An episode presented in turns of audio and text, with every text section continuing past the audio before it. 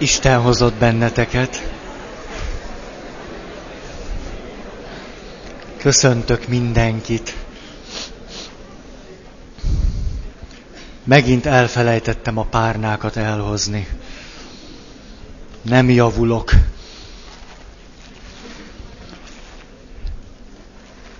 Carl Rogersnek a időskori gondolatairól beszélgetünk, meg töprengünk, aki ugye egy Amerikában élő pszichológus volt, és nagyon, nagyon fontos eredeti meglátásokhoz jutott el, amikről érdemes beszélni, azzal kapcsolatosan, hogy hogyan tehetnénk az életünket személyessé. És ha elég személyes az életünk, akkor ennek vonzásában, vagy ezzel kapcsolatosan a hitünk is személyessé tud válni. Az első szempont az az volt, hogy kapcsolataimban hosszú távon nem használ nekem, ha másnak mutatom magam, mint aki valójában vagyok. Ez volt az első gondolata. Kapcsolataimban hosszú távon nem használ nekem, ha másnak mutatom magam, mint aki valójában vagyok. Vagyis nem érdemes más mutatni a felszínen, mint ami bennem éppen dúl. Ezzel kapcsolatban mondtam ezeket a nagyon egyszerű dolgokat, és ugye oda jutottunk el, hogy ha megpróbálok egy érzést, egy érzelmet, vagy valami indulatot, ami bennem van, elrejteni, akkor az a dolog, vagy nem tudomást venni róla, az az érzés vagy érzelem természetesen marad. És minél inkább nem akarom, hogy legyen, nem foglalkozom vele, nem tudatosítom, annál inkább van, és annál inkább meg akarja mutatni, hogy itt van.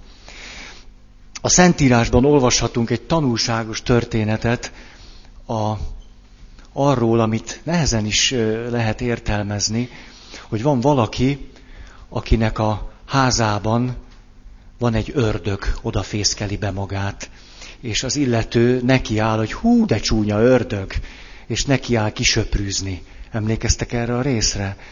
És aztán azt mondja Jézus, nagyon meglepő fordulat, hogy amikor sikerült, sikerült ezt megtenni, akkor ez az ördög, akit kisöprűztek, elmegy a barátaiért. És azt mondja, hogy hú, tehát itt van egy nagyszerű ház, most söpörték ki, teljesen ördögtelen lett, ördögmentes ház, na nagyszerű, nekünk itt maximálisan lesz hely. És akkor eddig csak egyedül volt, és visszajön még hat társával, és lesznek heten. Ez a történet hihetetlen jól mutatja azt, hogy az ördögöket sem érdemes kisöprűzni az életünkből. Most ezzel nagyon penge élén kezdek el táncolni. Ez persze nem jelenti azt, hogy, hogy az általunk ördögnek tartott dolgokról beszélek, persze mindenféle indulatok, érzések, akár micsodák, hogy, hogy ezekkel szeretünk együtt élni, hogy ez az ez a álmunk, hogy együtt éljünk hét ördöggel, hát azt nem mondanám, csak nem érdemes söprűt ragadni. Azért, mert ha söprűt ragadunk, akkor marasztaljuk őket. Inkább valami olyasmit kell csinálni, ami nekem katonaságnál lett egy meghatározó élményem. Mégpedig, szia Zsófi! Mégpedig, hogy mondjuk voltam három napja katona, és minden erőmmel azon voltam, hogy megpróbáljam megtanulni a rangjelzéseket, ami nagyon nehezen ment, és Ugye ilyenkor, ha voltatok katonák, főleg, hogyha a hölgyek voltak katonák, akkor emlékezhettek rá, hogy ugye az azért olyan nagyon fontos megtanulni, mert azt állandóan használni kell. Tehát, hogyha valakihez odafordulok, akkor kell mondani a rangját. És ezért egy-két napig a szerencsétlen honvéd próbál minden más embert elkerülni. Mert fogalmat sincs, hogy hogy kell őt megszólítani. Ez egy iszonyatosan szörnyűséges, kínos érzés. És amikor úgy nagyjából már tudod, akkor megkérdeztem azt, hogy és akkor mit, mit kell csinálni? Tehát bemegyek valahova, és akkor szeretnék valamit kérni, vagy mondani, akkor azt hogy kell csinálni?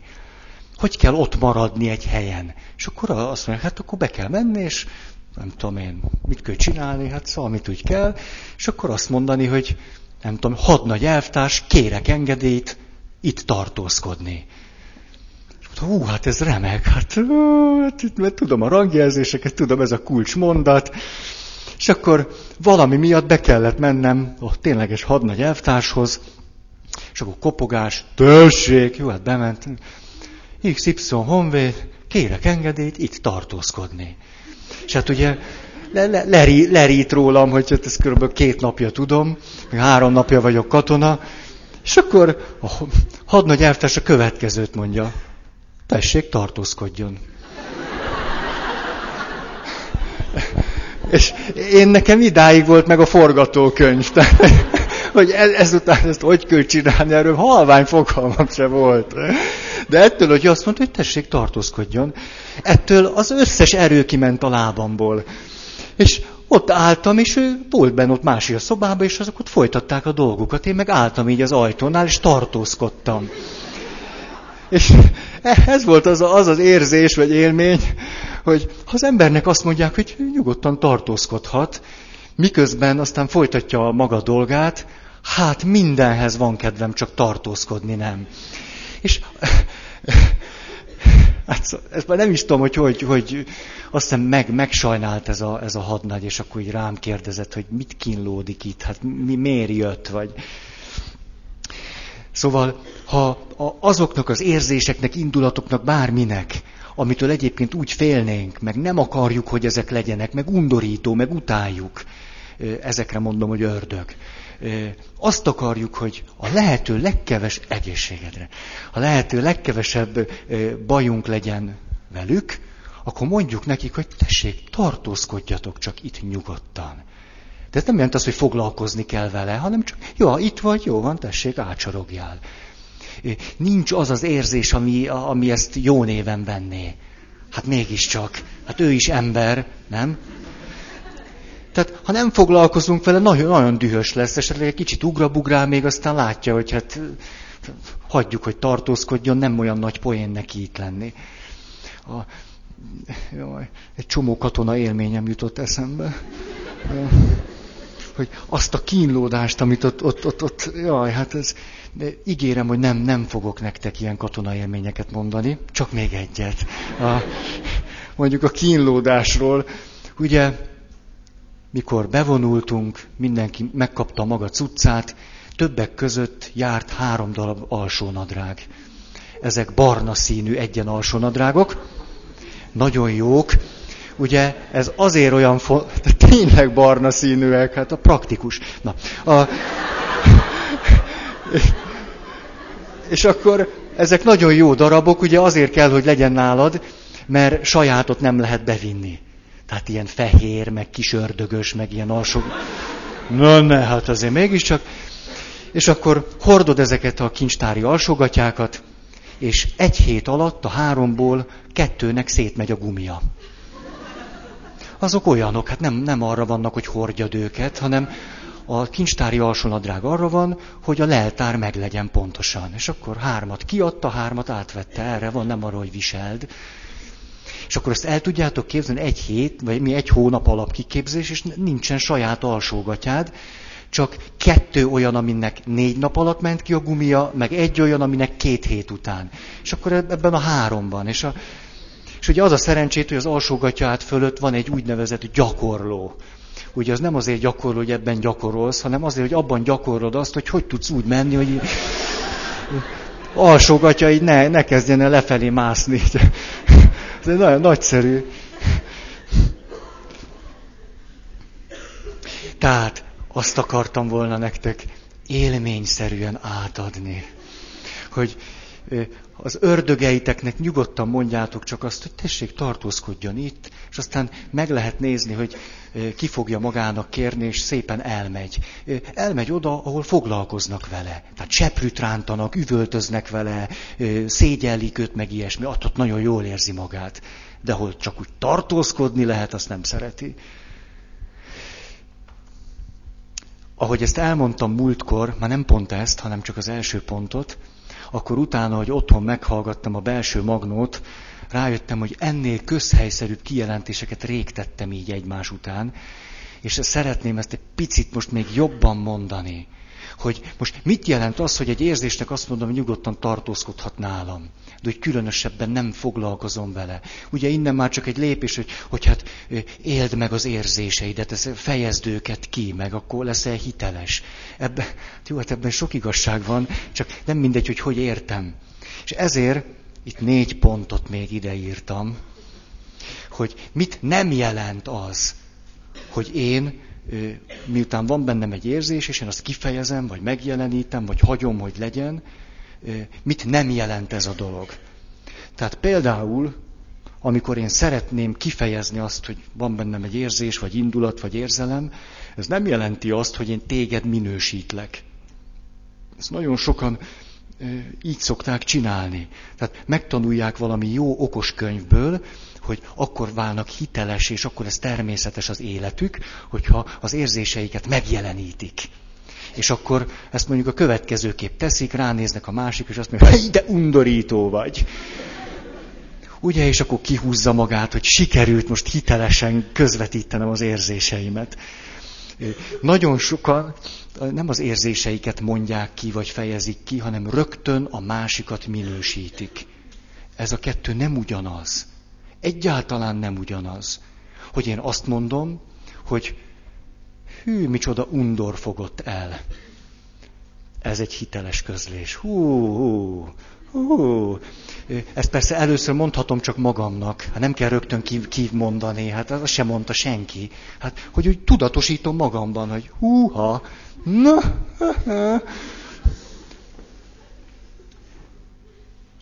Igen, viszonylag keveset takarítok otthon, sajnálom rá az időt, és képzeljétek el, mi történt tegnap előtt. Egy kis kukacot láttam az íróasztalomon mászni. És ez volt az a pont, ami egy pici undort keltett azért bennem. És megtaláltam a lelőhelyét. Nyáron kaptam egy almát valakitől.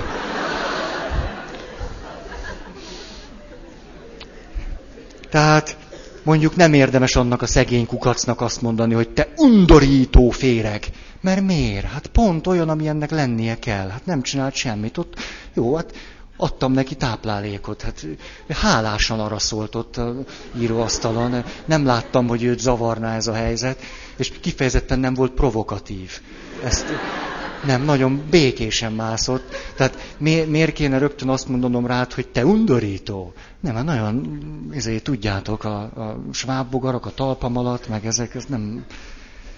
Tehát ez az első, hogy van benne egy, egy érzés, egy indulat, vagy valami, az nem azt jelenti, hogy a másiknak nekiesek.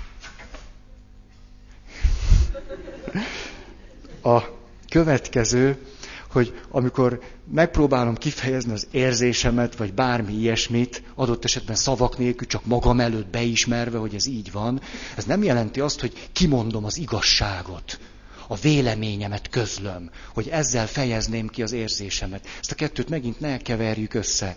Tehát például, hogy nagyon helytelem, hogy nem figyelsz arra, hogy. Tehát nem, az nagyon dühös vagyok. Azt igen, azt lehet mondani, az egy nagyon hiteles valami. De nem ezt szoktuk, hanem általában rögtön elkezdünk okoskodni. Tehát kifejtjük a véleményünket, hogy nagyon helytelen, hogy te ezt is ezt csinálod. És... Ez nem az érzésemről szól, hanem arról, hogy tulajdonképpen miközben azt gondolom, hogy kifejezem, de hogy is fejezem ki. Téged kezdtelek el macerálni. A harmadik, ami ugyanilyen, hogy nagyon sokan ahelyett, hogy valóban kifejeznék maguk előtt, vagy tudatosítanák magukban azt, hogy mit élnek át, elkezdenek olyat csinálni, hogy értelmezik meg, elemzik a helyzetet. Egy nagyon egyszerű példa, hogy néhány nappal ezelőtt valakivel kapcsolatban fölmerült bennem, hogy mi van, hogyha engem ez az alak átvágott. Hát szerintem ez, ez az űrge engem becsapott. És kellett eltelni egy csomó időnek, míg innen át tudtam menni oda, hogy nem ez az én nagy bajom, hanem az, hogy most csalódott vagyok.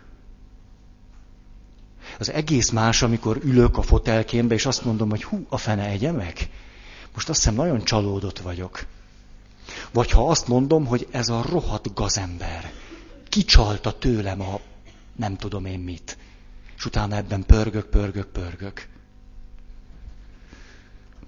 És az utolsó, amiről viszont sokat beszéltünk már, a helyettesítő érzések. Vannak hiteles érzéseink, és vannak helyettesítő érzéseink. Ha én például dühös vagyok rád, de úgy döntök, hogy ezt a sértettségemben fogom kifejezni neked, mert ezzel már is egy jó kis játszmát tudunk egymással játszani, akkor lehet, hogy nagyon hitelesen vagyok sértett, de ez egy parazita érzés, ami elfedi azt, amiről igazán szó van bennem. Tehát még, még azzal is áltatni tudjuk magunkat, hogy egy olyan érzést fejezünk ki, ami tulajdonképpen nem is az igazi érzésünk. Aztán persze olyan is van, és erről is ejtettem már szót, hogy sok érzés van egymás alatt.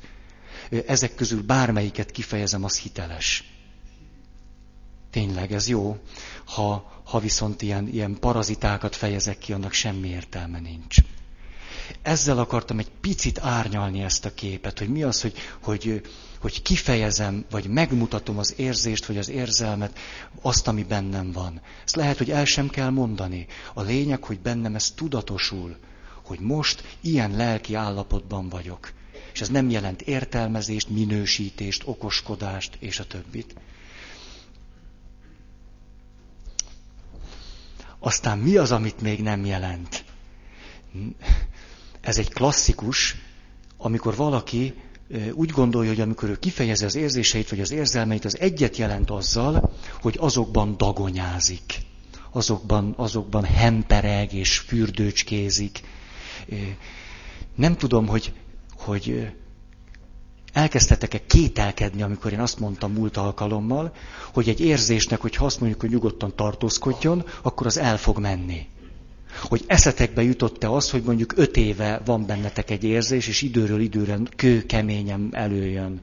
Vagy olyan érzések, amelyek nem hagynak nektek nyugtot. Hogy akkor ez hogy is van? Most, most elmegy, vagy nem megy el? Elmegy. Az az érzés vagy érzelem nem megy el, amiben nekiállunk dagonyázni ha én csak odáig tudatosítok magamban valamit, hogy most eszméletlenül csalódott vagyok, mert ez meg ez történt. És azt éltem át, hogy, hogy valaki engem becsapott, és ez, ez a csalódottságomnak az oka. Mi is történt itt valójában, és már kezdem is tovább fűzni a gondolatot. Nem pedig a csalódátságom köré egy történetet fűzök. Úgy szoktunk dagonyázni az érzésekben, meg az érzelmekben, főleg a negatívban. A pozitívban nem, ezt nem tudom miért nem csináljuk. Ezt a kifejezetten a negatív érzésekkel kapcsolatban fejlesztettük ki. Tehát szomorúság, fájdalom, megbántottság, ezek, harag, e, hogy történeteket gyártunk köréjük. Olyan történeteket, aztán ezekből a történetekből filmeket forgatunk. Ezt így szoktuk. Na, eszméletlen jó filmjeink vannak, rengeteg. Nagyon színesek, széles vásznúak, és akkor ezeket állandóan újra rendezzük, újra forgatjuk, és ezeket szoktuk nézegetni. Ez, ez nem, a, nem, az, nem az érzésnek a tudatosításával egyenlő, hanem, hanem már, már, már a sztoriban élek. És akkor abban már tele van minősítéssel, értelmezéssel, mindennel van tele, csak az érzésem tűnt már el szegény. És akkor néha jelentkezik, hogy de nem arról van szó, hogy téged senki sem szeret, hanem az, hogy elfáradtál. Az, az, semmi. Mi, mi lenne, ha annyit mondanál csak, hogy fáradt vagy? Az, hogy téged senki se szeret. Ez, nem, ez már a te történeted ehhez. Annyira, annyira izgalmas volna egyszer lebuktatni magunkat, így megszakítani ezeket a filmeket. Hát az nagyszerű élmény, amikor ülsz a moziba, és egyszer csak Ugye milyen jó élmény? Hát akkor, hogyha rossz filmet nézel. Nem ültetek még be soha rossz filmre? Nem mondjátok már. És nem bírtatok kijönni, ugye? Kijöttél? Nem. Köszönöm. Az már kifejezetten hősies dolog, ha valaki kijön egy rossz filmről. Azok hősök. Hősök. Mert ugye először is rögtön ehhez is egy történetet kreálsz, nem? Tehát az első tíz percben lehet ám már sejteni, hogy ajjajajajaj. Tehát hiába Bruce Willis játsza a főszerepet, de hát ez biztos nagyon le volt égve, mikor ezt elvállalt, és, akkor egy, egy, arra gondolsz, hogy egy szerencséd van, vették kukoricát, meg kólát. Ez, hát azért, azért, most még ezzel egy 20 perc el fog menni. Tehát nem kell szembenézned ezzel, hogy rossz filmre mentél be, és akkor elfogy a kukorica, próbálod lassan enni. De hát előbb-utóbb elfogy, hát azért csak nem vesztek ilyen big menüt, vagy mit, ilyen 5 kilót, hát ne, hát... Hát persze vehettek nyugodtan, de... És akkor... Hát ja. Milyen filmeken maradtam én benn már életemben. Ja, de most... Na. Nem merem tovább mondani, egyetlen címet sem merek elmondani. Ja, most be, befejezem ezt az első pontot ám mindjárt, csak egy, egy valakinek a zsenialitását szeretném idehozni, természetesen ez nem én vagyok, hanem ö, valakivel jó hosszú ideje beszélgetek, ilyen, ilyen laza egymás utánokban, és pont egy olyan valaki, aki rájött arra, hogy ő nem az érzéseit szokta tudatosítani magával, hanem unalmasabbnál unalmasabb, fárasztó filmeket pergeti a saját életéből.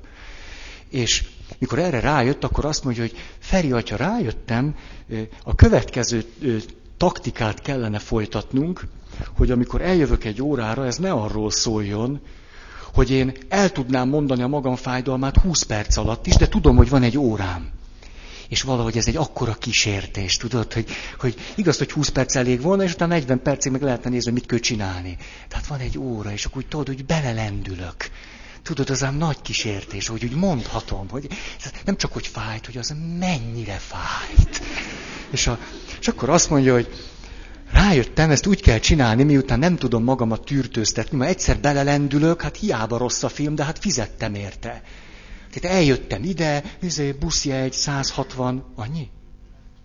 50? Mennyi? Ne? Mi? 125. Nem jártok jegyen, azt látom. Gyanús. Gyanús. Na mindegy. Diákigazolványokat mutassátok föl. A, na, szóval, hogy azt találta ki nagyon, hogy csináljuk azt, hogy én az elején mindig elmondom, hogy mi a bajom, de hát ezt, ezt, ezt már rájöttem, hogy nem érdemes ezt egy órán keresztül mondani, mert annál kevesebb a bajom, csak mindig benne vagyok, attól az még nem lesz nagyobb baj. És csináljuk azt, hogy mindig meg fogom én is kérdezni, hogy te hogy vagy. És akkor szerepet cserélünk, és én hallgatlak, és te beszélhetsz. És képzeljétek el, egy éve jár hozzám így valaki, hogy úgy, amikor már úgy, nem tudom, egy kisírta magát, kidöhögte magát, kifélte magát, vagy valami, akkor azt mondja, hogy hoppá, hoppá, nagyon elszaladt az idő, te még nem is mondtál magadról semmit. Hű, hát akkor gyorsan álljunk meg, és akkor én beszélek. Ezt ő találta ki, nagyon jól beválik. Mert ezt nem az elején csinálja, hanem a végén. És na, ez egy jó, jó, jó módszer, mindenféle kapcsolatban lehet, lehet, lehet alkalmazni. Na, hát tulajdonképpen már most kibőgtem magam, ez már ilyen izé, erőltetett krokodil, facsarás, már most mit... Tehát ez az első szempont. A második, hatékonyabbnak érzem magam, amikor képes vagyok elfogadóan figyelni a belső hangjaimra, és saját magam lehetek. Elmondom még egyszer. Hatékonyabbnak érzem magam, amikor képes vagyok elfogadóan figyelni a belső hangjaimra, és saját magam lehetek. Ugye itt arról szóltam, hogy, hogy egyáltalán, hogy tudom, hogy mit is érzek. Tudom, hogy mi is van most a lelkem mélyén. Hű, azt egyáltalán nem értékelek le senkit, beleértve magamat sem, ha bátran kijelentem azt, hogy általában halvány fogalmunk sincs, hogy mi van a szívünk mélyén. Dunsztunk sincs róla. Tehát ha van mondjuk 5-6 érzelem egymás alatt egy dologgal kapcsolatban, legfőjebb az első egy-kettő tudatos. Az összes többiről halvány sejtelmünk sincs.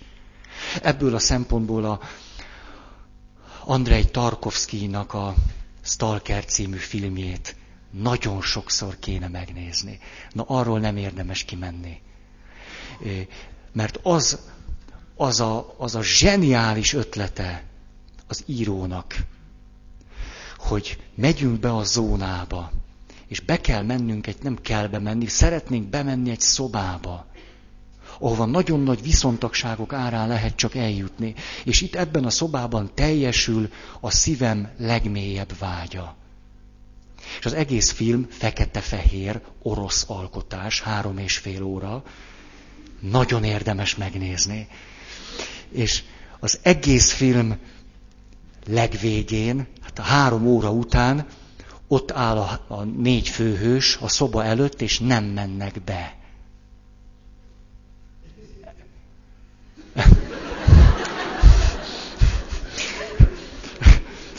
Most nem tudom, hogy helyesen értelmezem-e ezt, de arra gondolok, hogy most kéne még egy pár szót szólnom erről, hogy bővebben kifejtsem. Szóval ott állnak a szoba előtt, és arra gondolnak, hogy volt egy ismerősük, aki bement ebbe a szobába, visszajött, és dúsgazdag lett. És miután dúsgazdag lett, néhány hét múlva fölkötötte magát. És ott állnak a szoba előtt, azért minden viszontagságon átmentek, hogy bejuthassanak, és a szívük legmélyebb vágya teljesüljön. Ott állnak a szoba előtt, és azon töprengenek, hogy miért lett ez az illető öngyilkos. Vajon mi lehet? És akkor rájönnek arra, hogy ez a valaki azért ment át végig a zónán, és azért akart bemenni a szobába, mert volt egy lánya, aki beteg volt. És a férfi azt hitte, hogy a szívének a legmélyebb vágya az, hogy a gyereke gyógyuljon meg. Ezért belépett a szobába, majd hazatérve gazdag lett.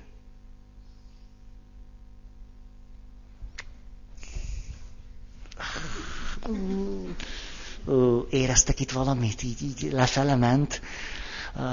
Szóval stalker, ezt kéne megnézni. És a, Ebben van benne az, hogy dehogy tudjuk, hogy mi a szívünk legmélyebb vágya, vagy hogy mi, mi van ott belül, dehogy tudjuk. Még hogyha valaki az egész életét erre szánja, még akkor is, ajjaj.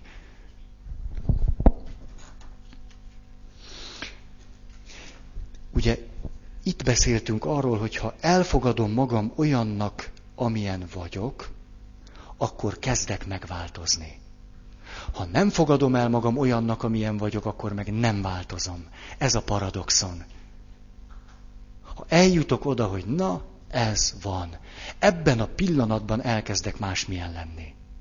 Ha tiltakozom az ellen, hogy ilyen vagyok, maradok olyannak, mert az összes erőmet teljesen hasztalanul fecsérlem el. Ez az, amit az anonim alkoholisták egymás után gyönyörű pontokba szedve mondanak el. A gyógyulás első lépése az, hogy beismerem, alkoholista vagyok. Pont. Második lépés. Beismerem, hogy a magam erejéből nem vagyok képes meggyógyulni. Pont. És akkor így egymás után. És amikor elmondtam ezt a négy-öt nagyon egyszerű kijelentést, már is elkezdek gyógyulni. Ameddig van egy kedves barátom, pap barátom, ő átment ezen az egészen.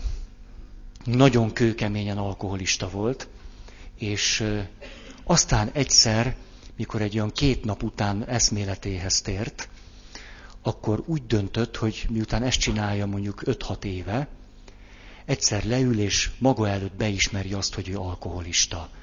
Tehát az, hogy, hogy egy ilyen egyszerű kijelentést tegyünk, ez hősöknek is lehet, hogy 5-6 évébe tellik. Mások meg egy életen keresztül nem tesznek meg nagyon egyszerű kijelentéseket magukról. És akkor ezt kimondta, és azt mondta, ha ez így van, és hat éve áltatom magam azzal, hogy majd ez megy nekem a saját erőmből is, akkor most álljunk meg, és kimondom, hogy nem megy. Ha nem megy, akkor elmegyek segítséget kérni. És jelenleg ő az a valaki, akit megbíztak az egyházmegyében, hogy a szenvedélybetegeknek segítsen. Zseniálisan csinálja. De az életében a fordulópont az volt, amikor alig látott ki a fejéből, mert olyan már nem másnapos volt, harmadnapos. És azt mondta, hogy úgy tűnik, alkoholista vagyok. Ez már egy komoly mondat. És a változáshoz nem kell semmit csinálni, az elindul magától. Csak ezeket az egyszerű mondatokat mondani. A Szentírásban is benne van ez, olyan szép. Amikor a Szentírásra hivatkozom, nem azért teszem, mert a Szentírásból akarok érvelni. Nem akarok a Szentírásból érvelni, egyszerűen csak hozzáteszem, hogy amit mondok, az a Szentírásban is benne van. Amikor azt mondja Pálapostól, ezt a növényt X ültette, Y öntözte, a növekedést meg Isten adta.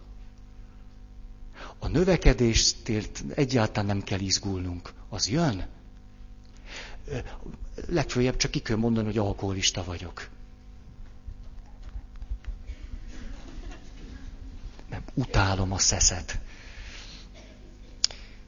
Amikor saját magam vagyok, az mit nem jelent. Megint szeretnék pár dolgot hozni, hogy, hogy egy picit kipróbáljak evickélni a közhelyekből. Például az nem jelenti azt, hogy állandóan a pillanatnyi érzéseim, érzelmeim, lelki állapotom alapján cselekszem. Egyáltalán nem jelenti azt, hogy akkor vagyok hiteles, hogyha nem tudom én, lopni van kedvem, akkor lopok. A másikat már ki sem mondom. Tehát... Jól van, voltatok itt múlt héten is. A... Tehát attól, hogy dühös vagyok, nem jelenti azt, hogy törni, zúzni kell. Hát miért kéne? Hát nem attól leszek hiteles, hogy elkezdek törni, zúzni. Az, hogy én magam vagyok, az bőven elég, hogy bevallom magamban azt, hogy milyen lelki állapotban vagyok. És utána eldöntöm, hogy mit fogok csinálni. Hát ezt lehet, vagy hogy fogom ezt kifejezni, ezt is lehet. A hitelességhez tehát az is hozzátartozik, hogy én eldönthetem, hogy ezután, az élmény után mit fogok csinálni. Az hiteles lesz, hogyha az belőlem fakad. Nem kell törni, zúzni rögtön. Ez egy, ez egy, jaj, ez, ez, ú, micsoda hülyeség ez. De azért vagyok indulatos, mert olyan, olyan sok, sokan lépre mentek, hogy ezt kipróbálták, hogy majd most hitelesek lesznek otthon. Aztán csak a pénz lett kevesebb.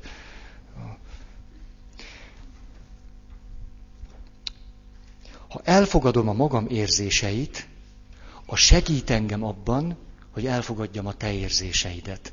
Tulajdonképpen ez volt az utolsó gondolatom a múlt alkalommal. Ez meg egy nagyon nagy előny.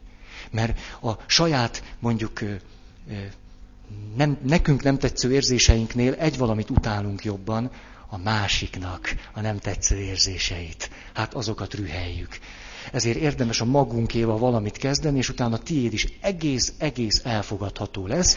Rá fogok jönni arra, hogy azt se akarom kisöprűzni. Pont ugyanerre. Azt fogom mondani a házastársamnak, hogy nyugodtan tartózkodjál csak. Tartózkodj. És erre a házastársam olyan dühös lesz, hogy én őt nem veszem komolyan, hát komolyan veszem, de amikor egyszerűen megengedem neki, hogy, hogy, hogy hitelesen legyen olyan, amilyen, ebben a pillanatban bár az én engedélyem révén már is más lesz. Elkezd változni. Hát ne, nem tud olyannak maradni. Ugye, ha én nem engedélyezem neki, hogy dühös legyen, akkor azon fog iparkodni, hogy, hogy fogadjam el, hogy ő dühös lehet. Tehát sikerült marasztalnom a dühösségét. Azt mondja, nyugodtan, nyugodtan, hát dühösködj. Ez, azért ezt nem mondjátok, mert ez, ez, ez, szemétség ilyet mondani. Tehát nem, egyszerűen csak engedem, hogy hagyd legyen. Olyan fölemelő érzés az, amikor valaki mondjuk dühösködik, és egyszer csak megáll. És azt mondja, hogy hát, tulajdonképpen ennyi volt. Ja, ez, ez lelki nagyságra utal. Lehet gyakorolni. Tehát amikor kezdenéd a történetet kitalálni hozzá, jó, unalmasat, akkor snit, és akkor jöjjön egy másik film.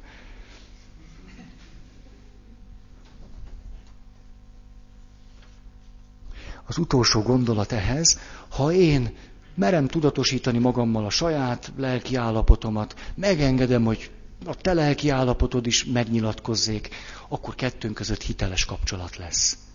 Nagyon, és abban meg úgy, abban lehet lubickolni. Egy ilyen kapcsolatban annyira jól érezzük magunkat, hogy csak na.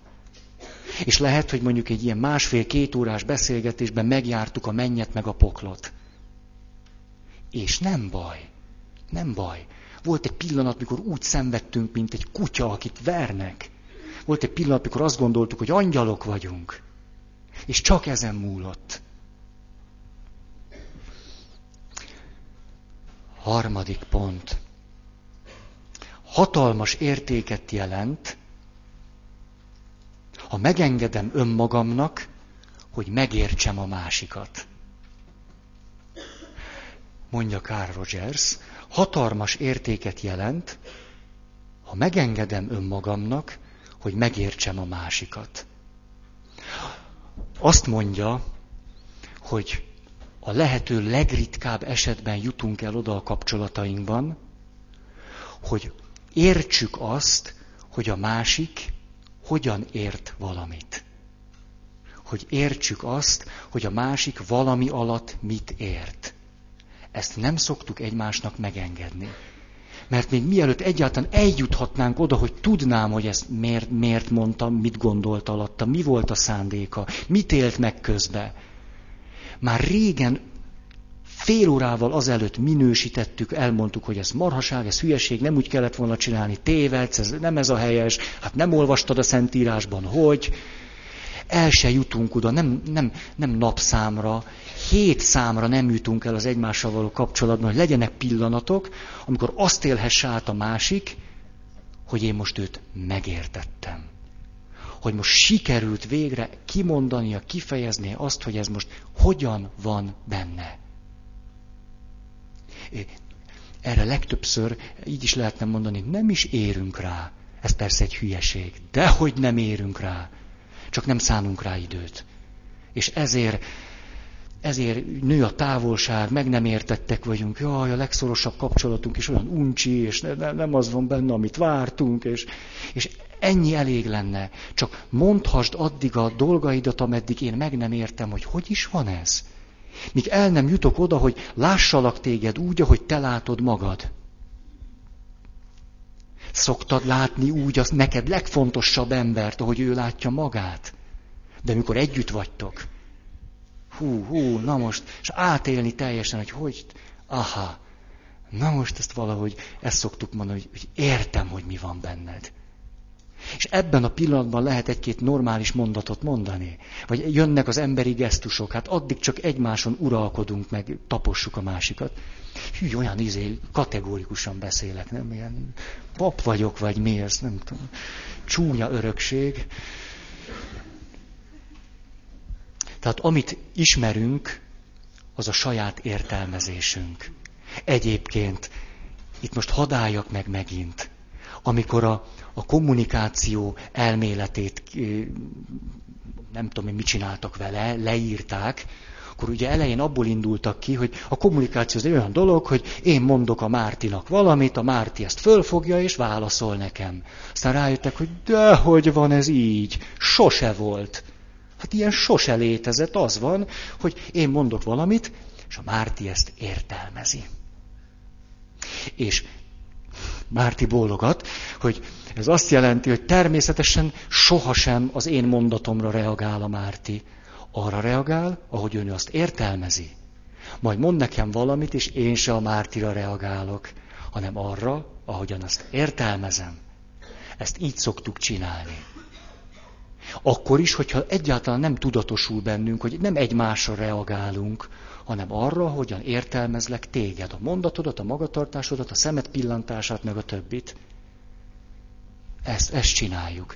És ezért érdemes néha megállni, és azt mondani, hogy te ezt a gesztusodat, hogy, hogy már két éve így kötögetsz, kedves Márti, a előadás alatt, ezt nem tudom másképp értelmezni, mint a személyem ellen irányuló csúfos támadást, és biztos vagyok benne, hogy ez az egyetlen értelmezési lehetőség a helyes. Mire a Márti azt mondja, jaj, Feri, hát ez nem így van. Amikor kötögetek, sokkal jobban tudok rád figyelni.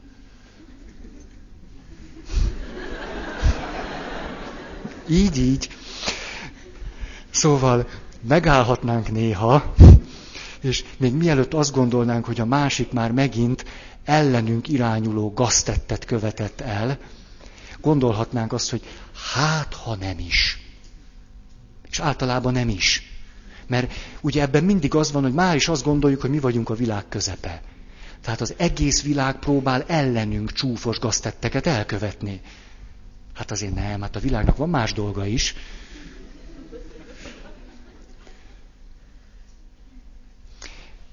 Jön egy fontos mondat. A megértés kockázatos. Ugyanis, ha én megértem a Mártit, hogy képzeljétek el, ő se utál. Ú, pedig ma, ma, ma rossz érzéseim voltak, és azt gondoltam, hogy legalább lesz itt egy valaki, aki utál, és én is utálhatom, és ez annyira jól esik majd. És akkor megértem, hogy a Márti engem nem utál. Ebben a pillanatban nekem változni kell. A megértés kockázatos, mert mindig, amikor valóban megértettem azt, hogy valakiben mi volt, amikor ezt mondta vagy csinálta, nem lehetek többé az, mint előtte. Változnom kell a megértés révén. Illetve úgy mondom, ezt nem kell változni, elkezdek változni, és ezt utálhatom. A legtöbb ember azért nem akarja megérteni a másikat valóban, mert tudja, hogy ez rögtön visszahat rá. És annyira kényelmes volt 80 évig úgy élni, hogy az anyám tönkretett engem. Ez egy annyira kényelmes, ezt úgy szeretjük, hogy volt valaki az életünkben, aki, aki tönkretett minket, amikor még ártatlan, pöcű, napos csibék voltunk. Pöcök.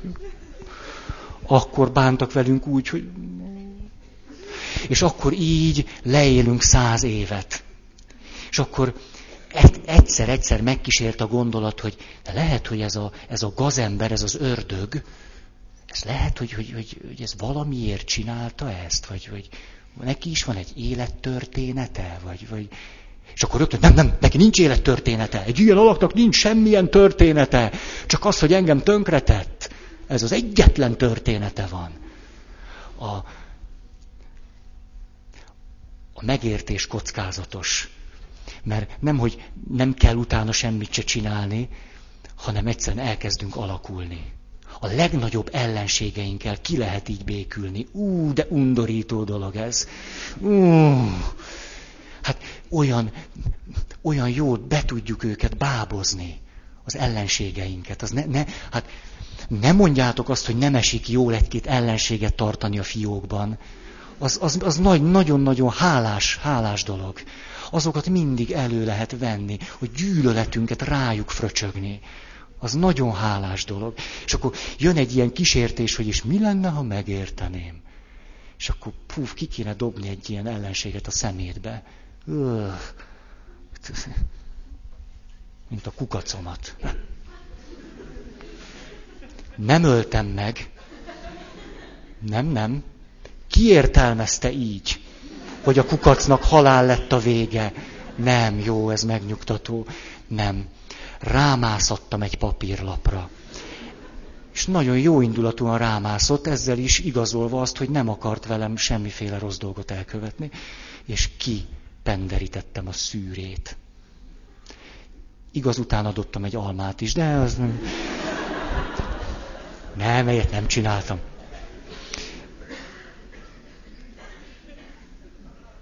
Igen, talán annyit még, hogy most képzeljétek el, nem ezt akarom mondani, csak ma, mikor idejöttem, megfogadtam valamit, mert kis szégyenkezéssel mentem el múltkor.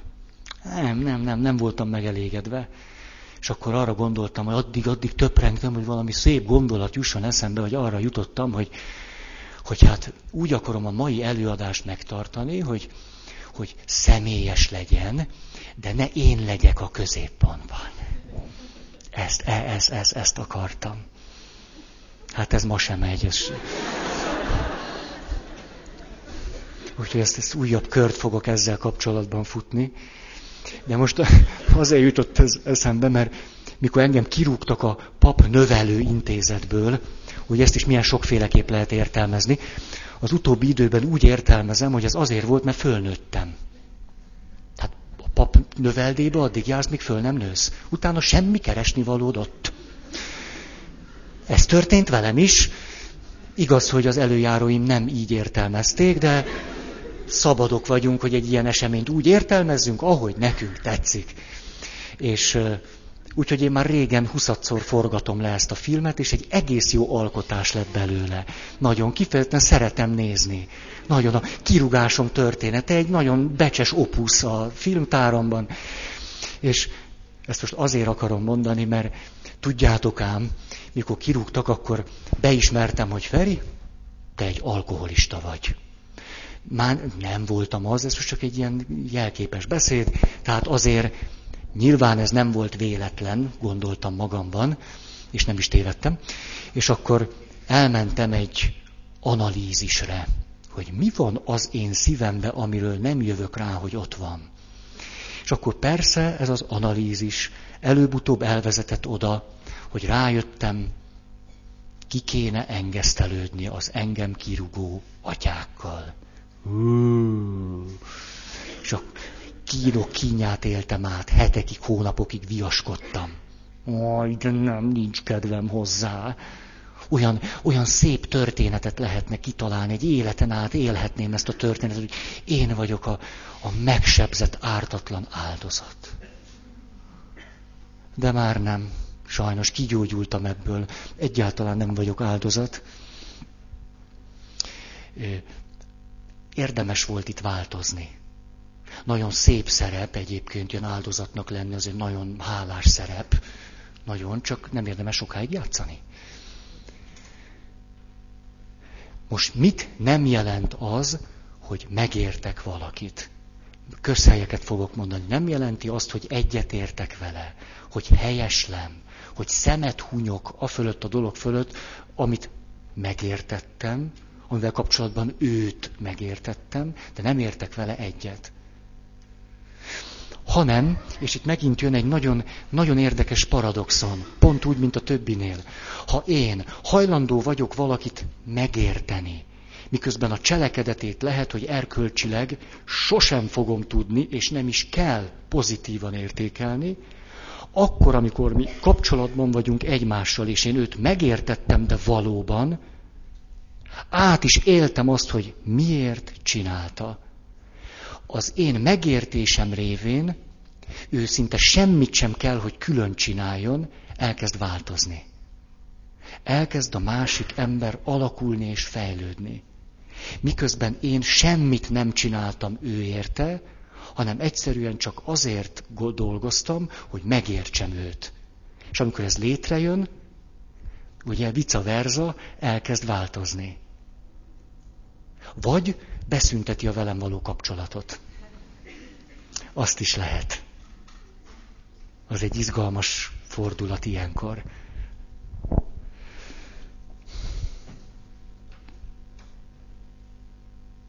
És aztán még egy következménye van ennek, hogyha hajlandó vagyok valami olyasmit megérteni a másikban, ez végül is azt jelenti, hogy őt értem meg.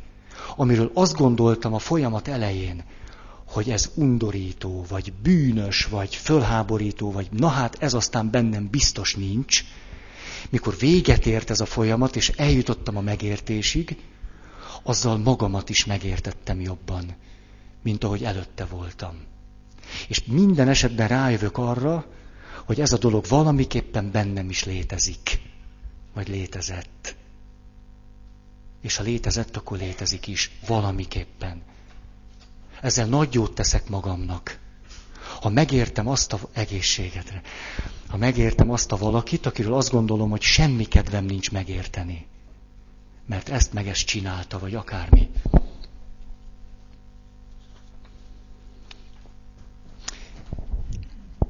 Lejárt. Négyes pont. Nagy érzelmi nyereségnek tekintem, ha sikerül olyan csatornát létesíteni, amelyen keresztül a másik képes kifejezni az érzelmeit és lelki világát. Ugye ezek nagyon szépen egymásra épülnek. Tehát nagy érzelmi nyereségnek tekintem, ha sikerül olyan csatornát létesíteni, amelyen keresztül a másik képes kifejezni az érzelmeit és lelki világát. Van egy nagyon-nagyon-nagyon kedves ismerősöm, már-már barátom, egy 80 éves asszony, egy néni, Nógrád megyében lakik, fél évente elmegyek hozzá, egy idős testnevelő tanárnő. Nagyon jóba vagyunk. Fél évente meglátogatom, főz nekem egy ebédet, és utána elmegyünk együtt kirándulni. És este szépen hazaérek. Egy nagyszerű valaki, és egész életét vidéken élte le, és egy zseniális pedagógus volt, ezzel a kijelentése kapcsolatban két történet. A zsenialitásáról 40-es évek közepe felé járunk, és bejönnek már kőkeményen a zsidó törvények. És ő ott tanít az iskolában, és mindenki számára tudatossá válik az, hogy az iskolában van egyetlen zsidó gyerek, úgy hívják, hogy Kón Pisti. És akkor összejött a tanári kar, ahogy mondom így, összejön a tanári kar, hogy mit kéne csinálni. És úgy döntenek, hogy a könnyebbik végét fogják meg a dolognak. Kón Pisti egy nagyon eleven, már-már szemtelen kisfiú, ezért aztán megbeszélik, hogy melyik tanárnál a legszemtelenebb, és a tanár egy picit provokálni fogja Kón Pistit, mire ő majd csinál valami szemtelenséget, és erre ők kirúgják. Ezt határozták el. És az én barátom, akkor még nem 80 éves testnevelő tanárnő, gondolt egyet-kettőt, és akkor oda ment a Kómpistihez. Azt mondja neki, ide figyelj Pisti, hallgatsz-e az én szavamra, fontos-e az neked? Kompistőről nem tudta, hogy ez mi hűha, biztos valami baj csinált. Igen, tanárnő, kérem. Na, ide figyelj, Pisti. Kémia órán, mert a kémia tanárnő volt a A, most négy-öt alkalommal kisenyisd a szád. Megértetted? Igen, igen, tanárnő, igen, igen. Egy szó, mint száz kóm maradt az iskolában. És amikor ilyen 50 éves, vagy aranydiploma, vagy mi a búbánatot adtak át ennek a tanítónőnek, akkor kérdezték nagy kedvesen tőle, hogy hát és kit hívjunk meg a diákok közül? Hát ki, ki legyen az? És azt mondta, hogy elsőnek azt mondtam a kompistit. Jaj, nem, miért pont a kompistit? A világ nem sokat változott.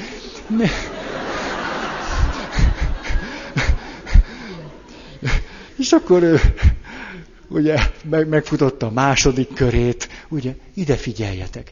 Ha a kompisti nem lesz itt, akkor én se. Na erre kompisti ott volt, hatalmas rózsacsokor, minden adta neki. Na, egy ilyen tanítónőről van szó, és ő csinálta a következőt, hogy tudta azt, hogy érdemes olyan csatornákat kialakítani, amelyben a diákok kifejezhetik az érzéseiket és a lelki világukat. Ezért a következőt csinálta. Minden délután visszament az iskolába. Minden délután, nem volt családja. És volt ott az iskolában egy pici szobája, és a pici szobájában volt egy kényelmes karosszék. És ezt, úgy mondom, így volt, elnevezte szocialista gyóntatószéknek. Hogy a színe milyen volt, ezt nem kérdeztem tőle. És minden diákja tudta, hogy ha valami baja vagy gondja van, akkor délután bent ül a tanítónéni, és be lehet ülni a szocialista gyóntatószékbe. És az a valaki, aki ül a szocialista gyóntatószékbe, az elmondhatja, hogy mi a baja. Hogy mit érez, hogy mit gondol, és a tanítónéni meg meghallgatja őt. Ezt csinálta évtizedeken keresztül.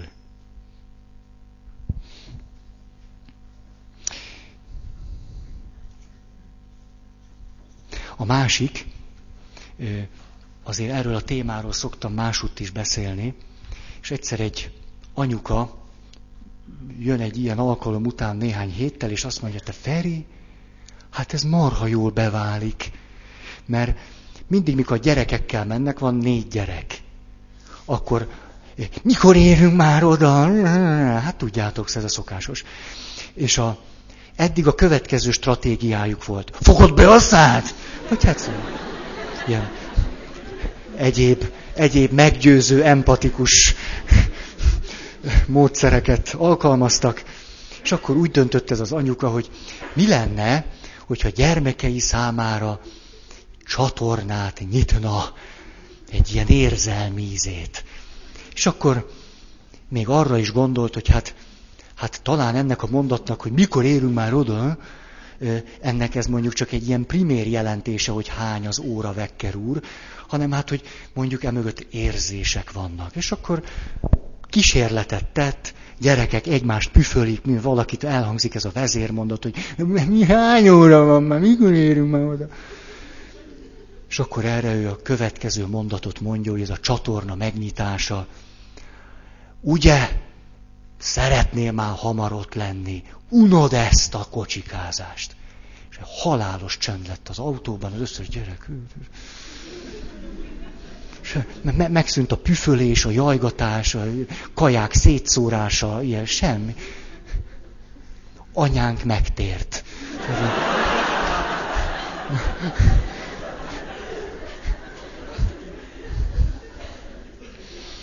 És a, ugye itt most már csak ki kell mondanunk a konklúziót, hogy amennyiben hajlandók vagyunk ezeket a csatornákat egymás felé megnyitni, ezáltal mink is fogunk gazdagodni.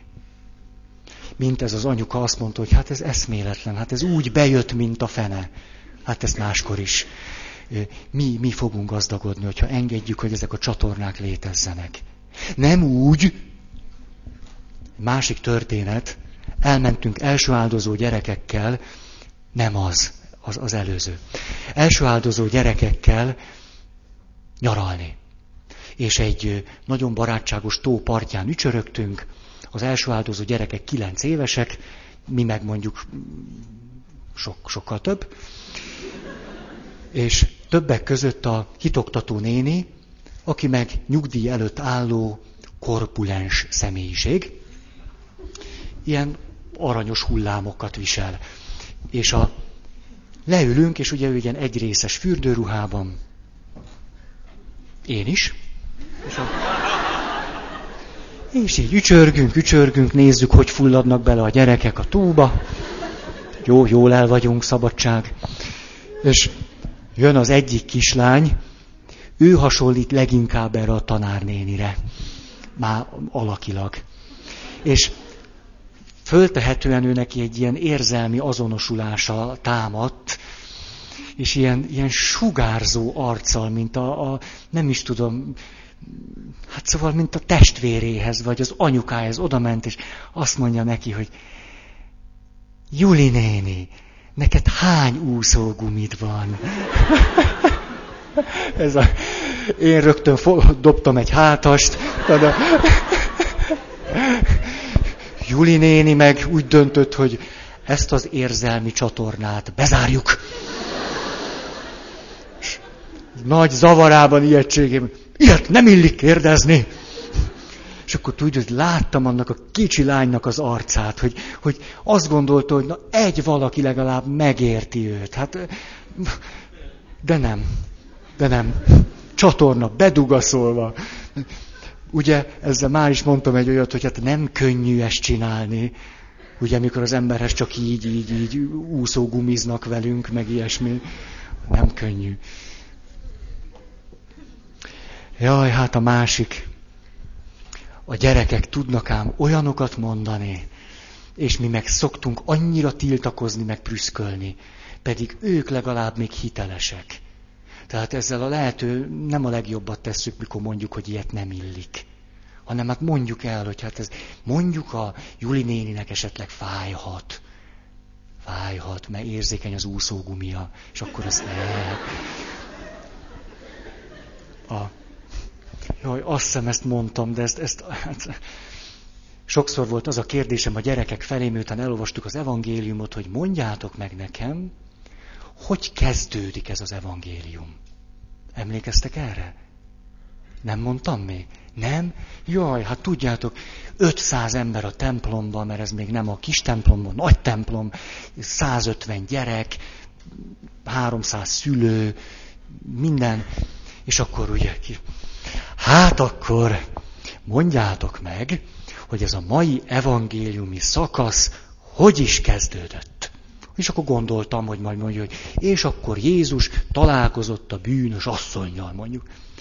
És erre gyerek jelentkezik. Hát ez a könnyű kérdés, hát nyerő helyzetben vagyok. Hát megyek, mondjuk. Ha meg nem tudja, akkor is nyerő helyzetben vagyok, mert én okos vagyok, én tudom, ő meg nem. És akkor, hát akkor tessék, tessék. A gyerek mondja, a mai evangéliumi szakasz úgy kezdődött, hogy abban az időben.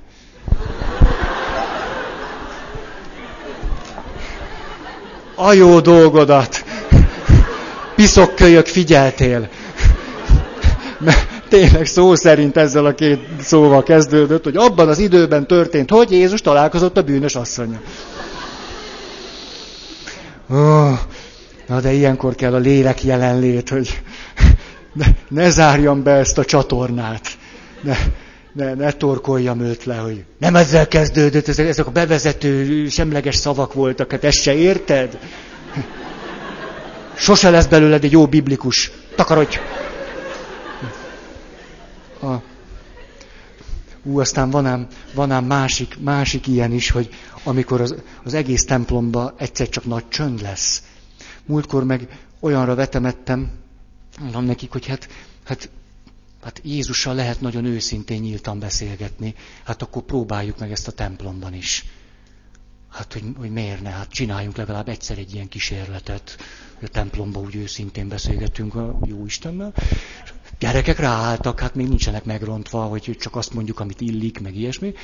És akkor azt mondom, hát tudjátok, akkor csináljunk olyat, hogy mondjatok egy olyan mondatot, amit szívesen hallanátok mondjuk, hogy az anyukátok mondja az apukátoknak.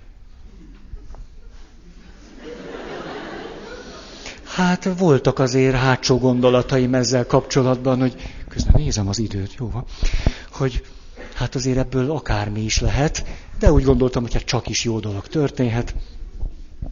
És akkor kis csönd, ami a komoly kérdés, és akkor Pistike jelentkezik. Mondja a Pistike, hát én azt szeretném hallani, hogy a, az anyukám oda megy az apukámhoz, és azt mondja, hogy apu, költöz vissza hozzánk. A, az apukám meg erre azt mondja, hogy jó. Lettám nagy csönd. Bennem is úgy egyszer csak úgy megfordult velem a világ, hogy nesze neked. Aztán utána kellett vagy 20-30 perc, még kihevertem ezt a mondatot. De megálltam azért. Mondom, te Pisti, hí, te, azért, fú, de komolyat mondtál. De mi azt hiszem nem is voltunk erre fölkészülve. Anyuka elsírta magát, én is majdnem. Hát, hogy így, így, így vidám vasárnapot tartottunk.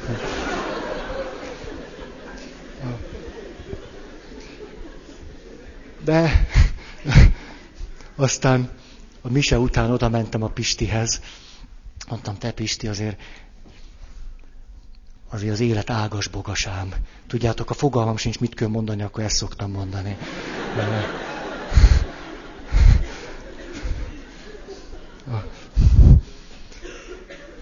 Az ötös, olyan jól esik, hogy nevettek rajtam. Na. Azt mondja, hogy nagyon sokat profitálok abból, amikor egy másik embert el tudok fogadni. Ez most látszólag ugye ugyanazt mondom Pepitába, ugye már, már most már befejezhetném. A, ezzel azt akarja mondani Rogers, tehát, hogy nagyon sokat profitálok abból, amikor egy másik embert el tudok fogadni. Ez nem egyenlő a megértéssel. Az elfogadás az azt jelenti, hogy például, ha el tudom fogadni azt, hogy ő más, mint én.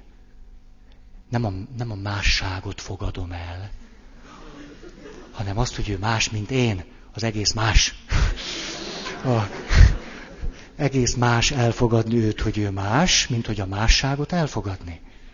Á, hát ez most nagyon, ú, ez, na, hogy ez nem is biztos, hogy így van, de jól hangzott. A, egy nagy konferencia volt, ökumenikus ilyen minden világ egyházai egyesüljetek jelszóval, és a, mindez Indiában történt. És az a valaki mesélte nekem, aki, aki ott volt, és azt mondja, hogy e, Feri, én akkor tanultam meg nagyon valamit, hogy hányféleképp lehet látni az életet, mikor, ez nagyon régen volt, mikor fölhúzták a, a berlini falat. És akkor megálltok ott a konferencia résztvevői, és valaki egy ilyen európai küldött mondta, hogy, hogy hát erről kellene egy kicsit beszélni, hogy ez egy annyira aktuális, és annyira, annyira ezt, ezt, ezt itt álljunk meg, és hát ez... És egy indiai küldött a következőt mondta, nem tartanám helyesnek azt, hogyha Ázsia eme félreeső félszigetéről beszélnénk. Ez Európa.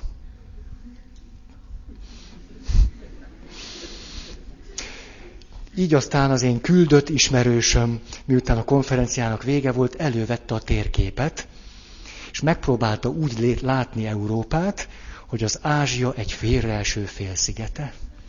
És képzeljétek, lehet úgy látni. Lehet. Nem is kell hülyének lenni hozzá. Elég, ha indiai az ember. Már is, már is könnyen megy. Ti például azon nem csodálkoztatok el, mikor először láttatok olyan időjárás jelentést, ahol nem Magyarországon volt a üző, hanem mondjuk így Afrika, és akkor engem az úgy megdöbbentett, hogy a világot lehet Afrika felől is látni. Mert azt tudtam, hogy Afrikában is élnek emberek, de hogy azok látnak is valamit onnan, ez az már egy komoly újabb lépés volt. Egy asszony a következőt mondta nekem, aranyba foglaltam a mondását, olyan zseniális. Azt mondja, hogy tudod, Feri atya, én nagyon szeretem a férjem, és én azt gondolom, hogy igazán, igazán én aztán önzetlenül szeretem őt. És ugye, ha én önzetlenül szeretek valakit, akkor elvárhatom tőle azt, hogy.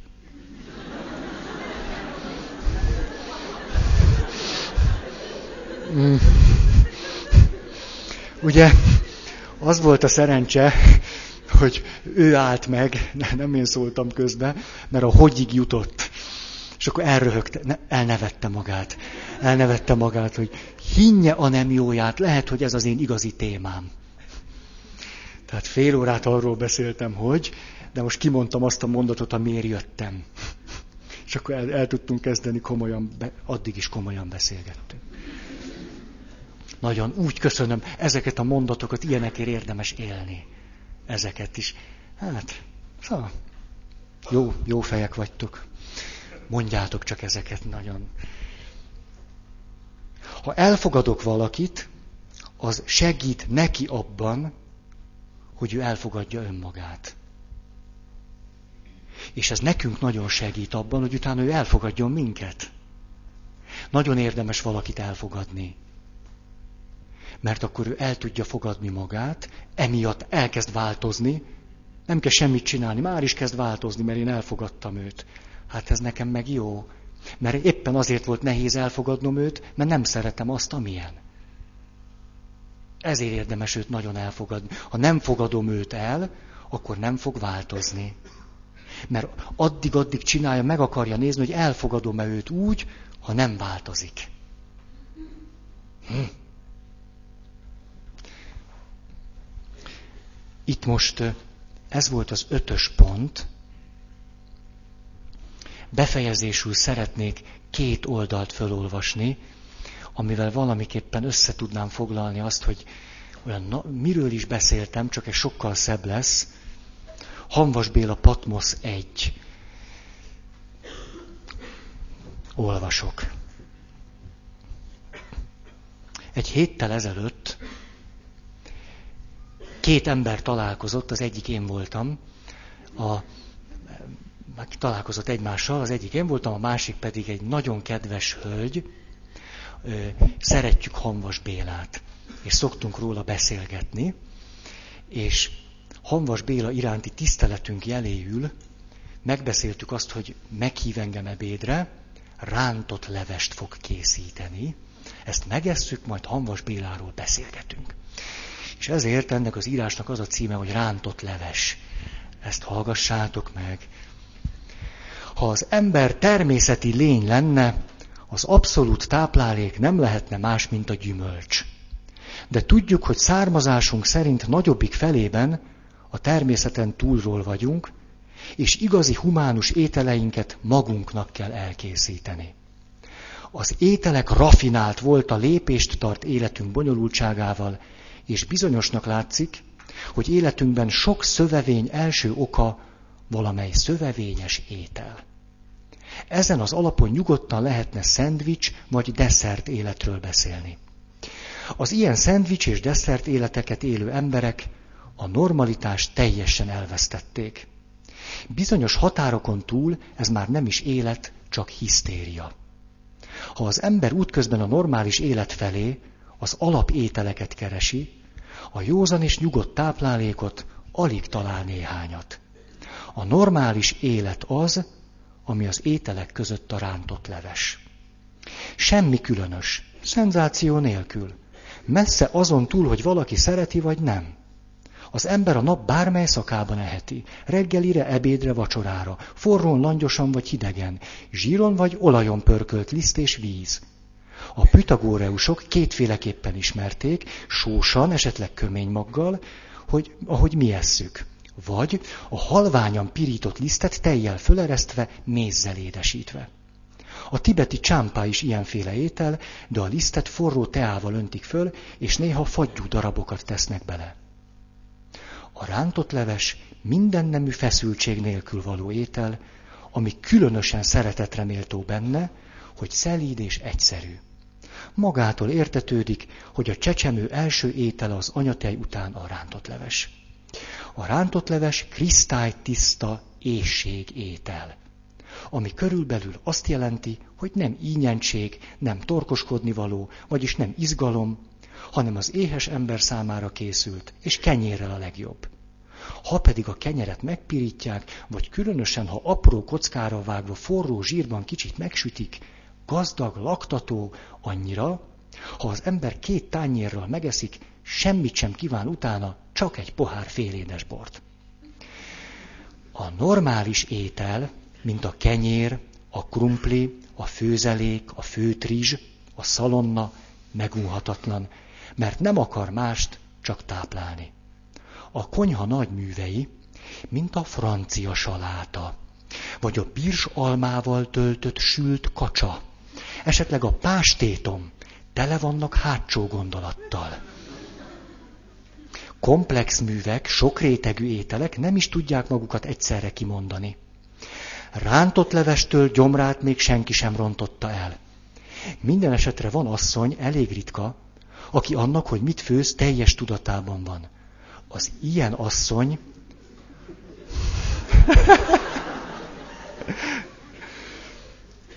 Na, az ilyen asszony rántott levesében a föld anya íze határozottan fölismerhető. Ilyesmit meleg szív nélkül készíteni nem lehet. Legtöbben, ha a leves durva, azzal védekeznek, hogy csak rántott leves. Mintha nem a közhely lenne a legtöbb. Mintha az, ami közönséges, nem az értékek fölső foka lenne. A rántott leves íze a leginkább rokon a teljes búza ízével. Ha az ember ezt megkóstolta, az élet kedvességéről mindent megtudott. Már csak néhány sor. A bűncselekmények között kétségtelenül a legsúlyosabb az élelmiszer hamisítás. Mm. Ebben a bizonyos tekintetben együtt van az árulás, a káromlás, a mérgezés, a csalás, a hazugság, mindez alattomosan és elrejtve, gyűlöletes nyereségvágyból visszaél azzal, hogyha az ember megéhezik, ennie kell. Akármilyen rettenetes, de úgy van, ahogy Dostoyevsky mondja. Rugdaljatok, püföljetek, alázzatok meg, köbdössetek le, csak adjatok enni. Az ételhazugságnál csak egy még súlyosabb van, a hamis profétaság. Mm. Amely az embert hazug gondolatokkal mérgezi meg. A nemes és a valódi kenyeret már csak nem elvesztettük. Alig van ennél nagyobb hiány, és ezért ennél mélyebb fájdalom. A rántott leves olyan egyszerű és szerény, hogy azt hamisítani még senkinek sem jutott eszébe. Talán azért is, mert olcsó és nem érdemes. Helyzetünk minden esetre nem reménytelen. Még van Bach zenénk, és Palazzo Pittink, van Velázquezünk és Hölderlinünk. A normalitás még nem tűnt el teljesen. Amíg van rántott leves, van krumpli és főtrizs.